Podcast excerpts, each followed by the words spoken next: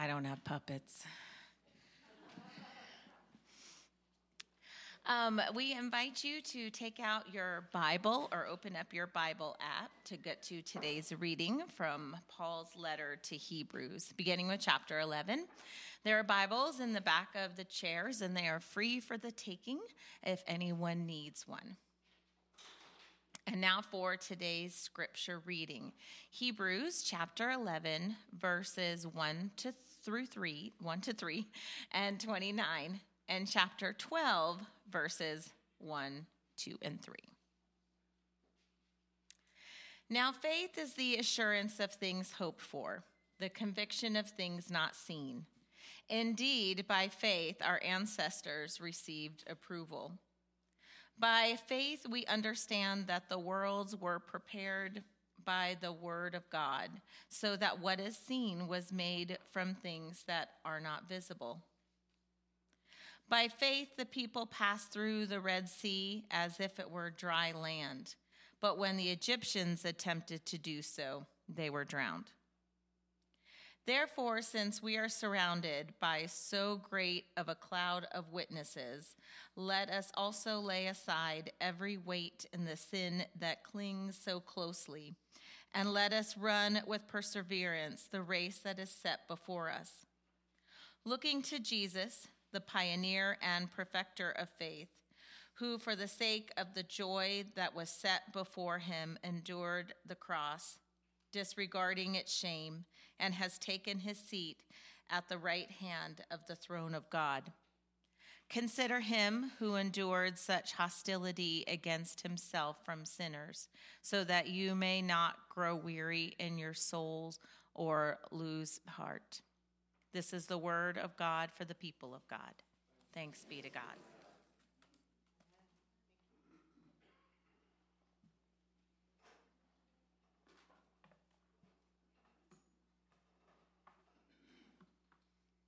have a word, Carter? What? It was fair. Okay.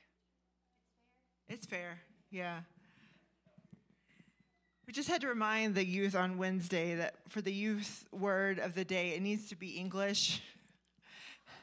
because that's what I speak. and probably not a scientific word either, because that's also a different language. So thank you Carter. Let's take a deep breath. Let us pray.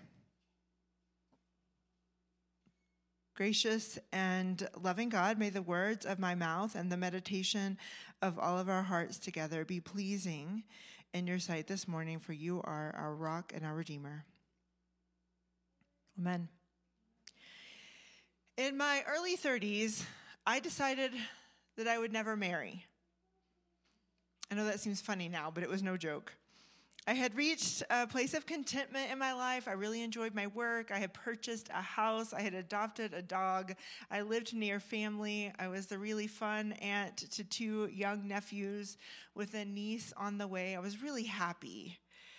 I didn't want to get married. And besides that, in that current situation, it just didn't seem likely that I would find a good partner at that point in my life. So I adjusted my expectations.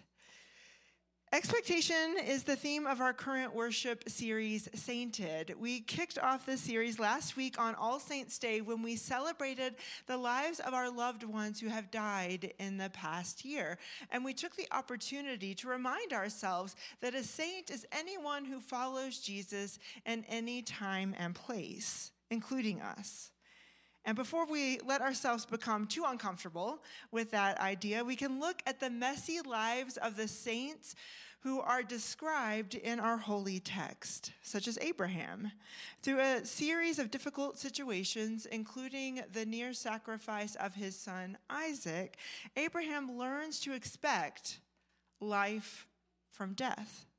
That brings us to today's text, which probably sounds familiar because we read most of it last week, starting with the definition of faith and concluding with this idea of a great cloud of witnesses.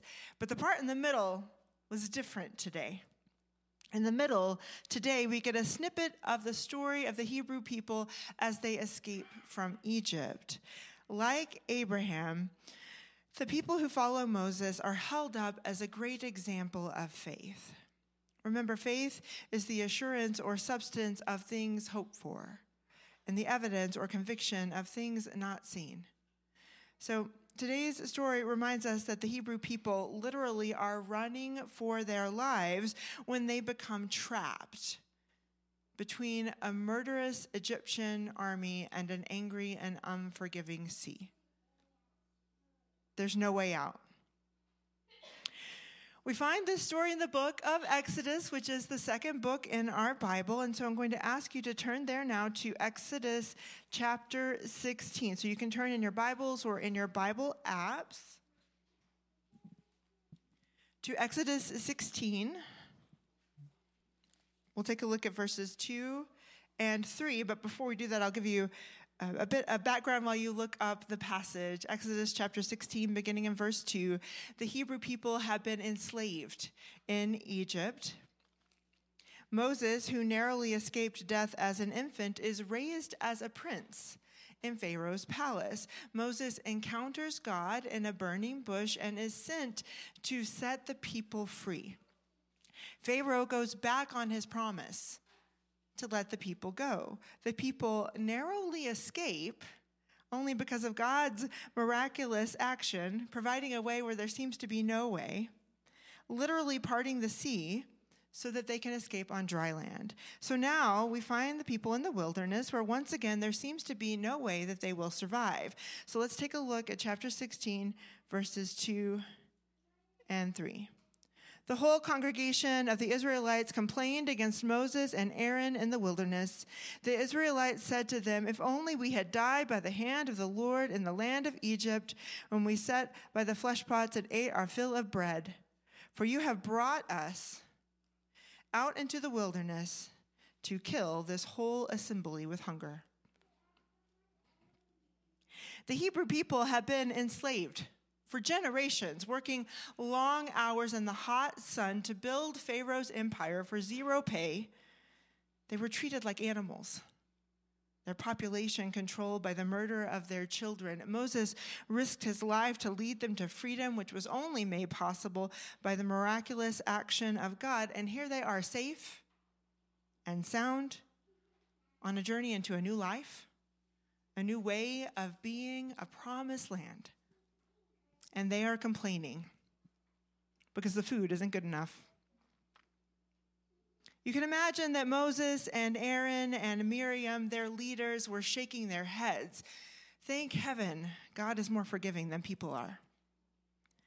God responds to the grumbling of the people by sending food from the sky quail for meat, and flakes called manna to be made into bread. So God makes a way where there seems to be no way.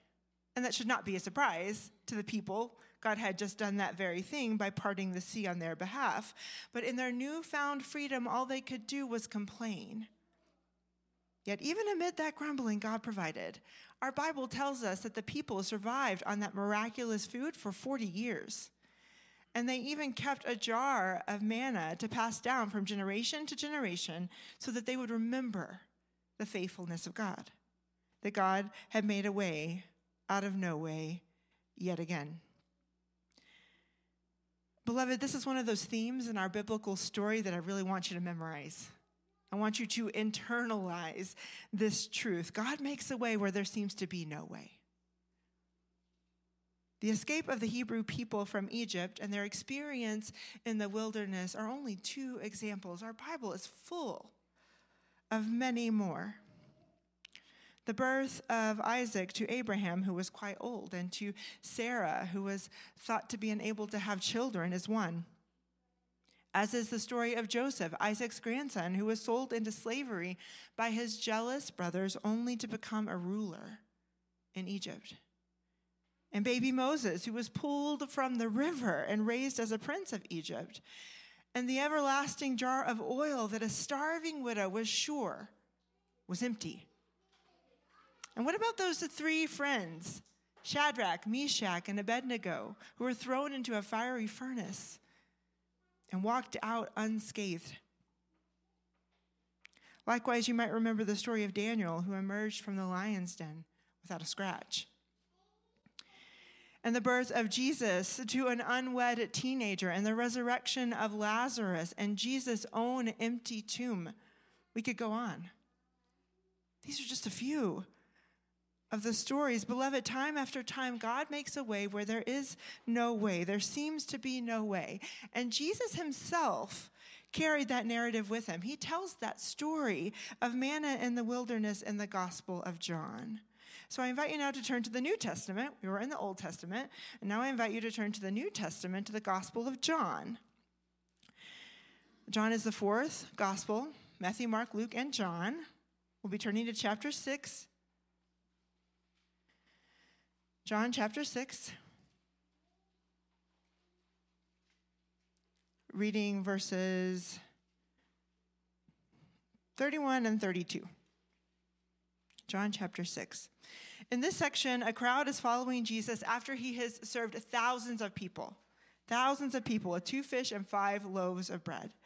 So Jesus says to those in the crowd, Our ancestors ate the manna in the wilderness, as it is written, He gave them bread from heaven to eat. And Jesus said to them, Very truly, I tell you, it is not Moses who has given you the bread from heaven, but it is my Father who gives you the true bread from heaven. There's a connection here that may be obvious, but it's worth paying attention to this morning together. In this teaching, Jesus is attaching the history of the people in the wilderness to what God is doing through him.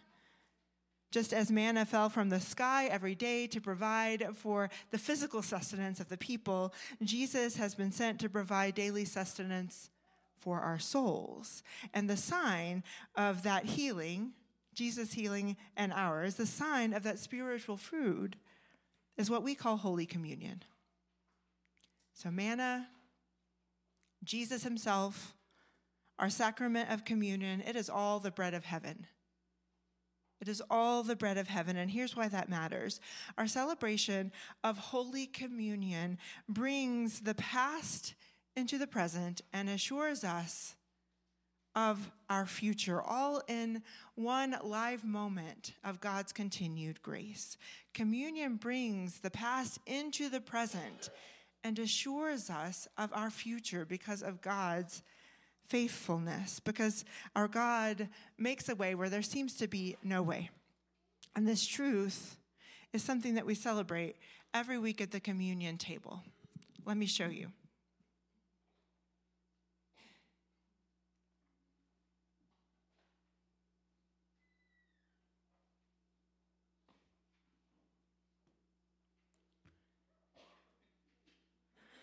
Beloved, this is the table of Christ. And this means that I'm standing here as a conduit of God's grace with you. But this is Christ's table.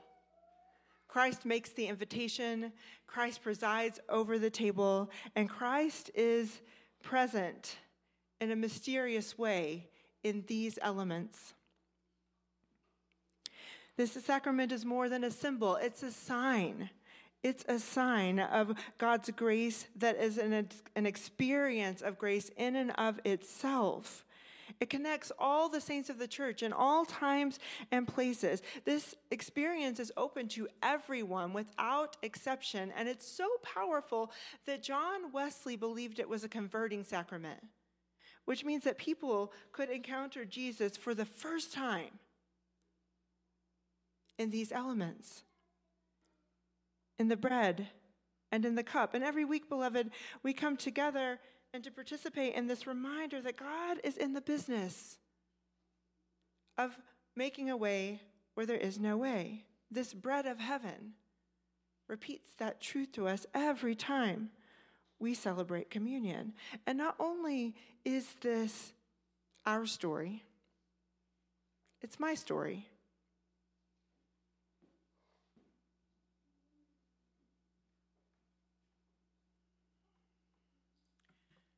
Just weeks after, just weeks after I celebrated this belief that I would be single, I had this conviction and I was celebrating because I could see the future before me and it was good. I met Jason. A way out of no way. After we were married, we were told that we would never have children. We have three. A way out of no way. After Jason lost his job and the employment opportunities for both of us seemed to be drying up in every direction, I was sent to El Paso to serve a wonderful church there. Away out of no way. And the Morning Star was in need of a pastor for the next season of ministry, but it was determined that I was not available. Yet here I am. Away out of no way. God has made a way where there seemed to be no way in my life many times. This is my story. But it's your story too. You, as individual followers of Jesus, you have stories of a way where there seemed to be no way, even if you haven't learned to think about it that way just yet. And maybe you're living that story now. We're going to take a few minutes to think about this in silence, and I want to encourage you not to dismiss this opportunity. So, wherever you are in the sanctuary or worshiping online, take a deep breath. Get comfortable. Close your eyes if you feel comfortable doing that. Take a deep breath. Get comfortable. Close your eyes. As you ask yourself, where in my life right now does there seem to be no way? I'm going to take you through a guided meditation. Yes, you can opt out. But this will be a great way to prepare your hearts for the seasons of Advent and Christmas that are around the corner. So I'm going to ask you again where in your life right now does there seem to be no way?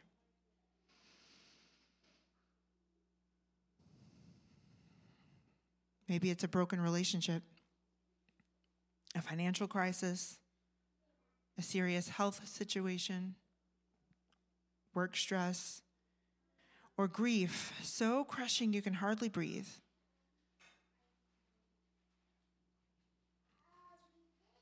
Where in your life right now does there seem to be no way?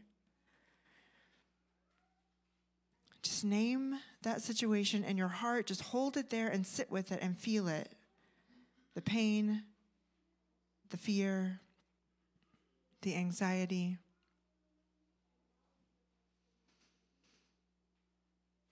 And now, without dismissing the situation or your feelings, make room for the story of God in that same place, in that same space in your heart.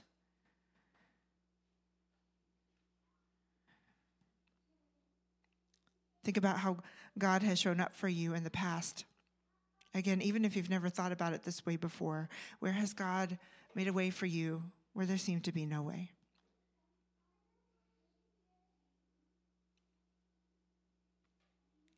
Maybe it was in the surprise of an unexpected friendship, the discovery of a talent, the provision of a place to stay or food to eat or healing of physical or emotional pain. When have you encountered God and emerged forever changed?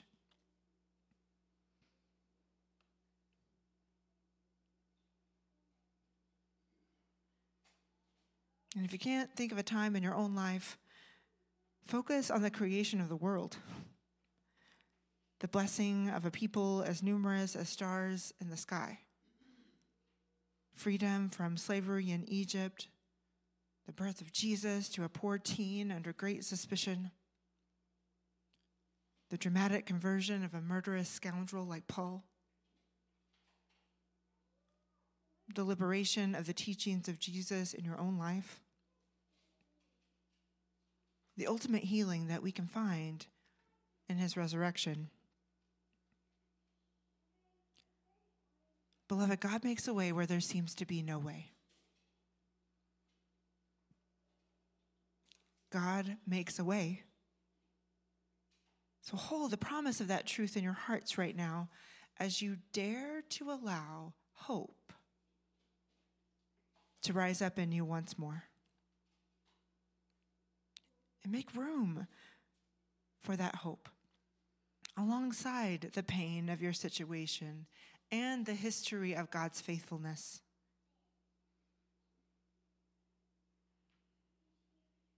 It's at this point, it's in this place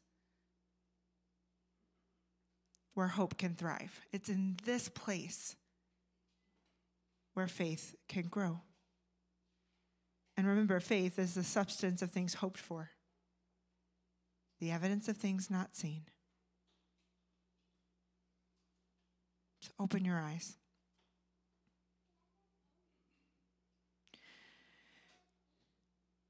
Saints, it is this brand of faith rooted in the faithfulness of God that allows our expectations to expand and a new way out of no way to emerge. Amen.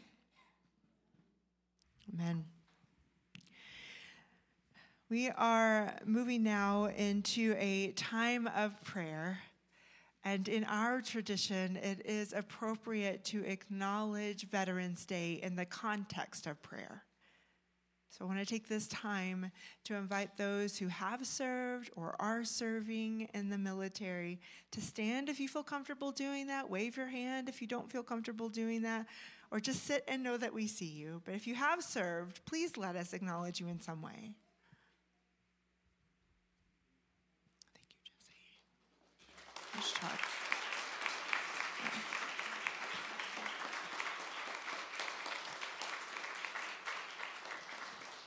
Thank you. We will pray together now. I will say a few words, and your response will be, it'll be clear when it's time. Your response will be, We give you thanks, O God. Let us pray.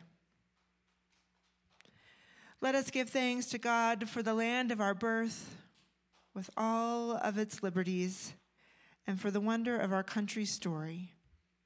We give you thanks, O God, for leaders in nation and state, and for those who in days past and in these present times have labored for the commonwealth. We give you thanks, O God for those who in all times and places have been true and brave, and in the world's common ways have lived upright lives and ministered to their fellows. We give you thanks, O God. For those who served their country in its hour of need, and especially for those who gave even their lives in that service, we give you thanks, O God. Almighty God and most merciful Father, as we remember your servants, remembering with gratitude their courage and strength, we hold before you those who mourn today. Look upon your bereaved servants with your mercy. As this day brings them memories of those they have lost a while, may it also bring your consolation and assurance that their loved ones are alive now and forever living in your presence. For this gift of grace, we give you thanks, O God. Amen.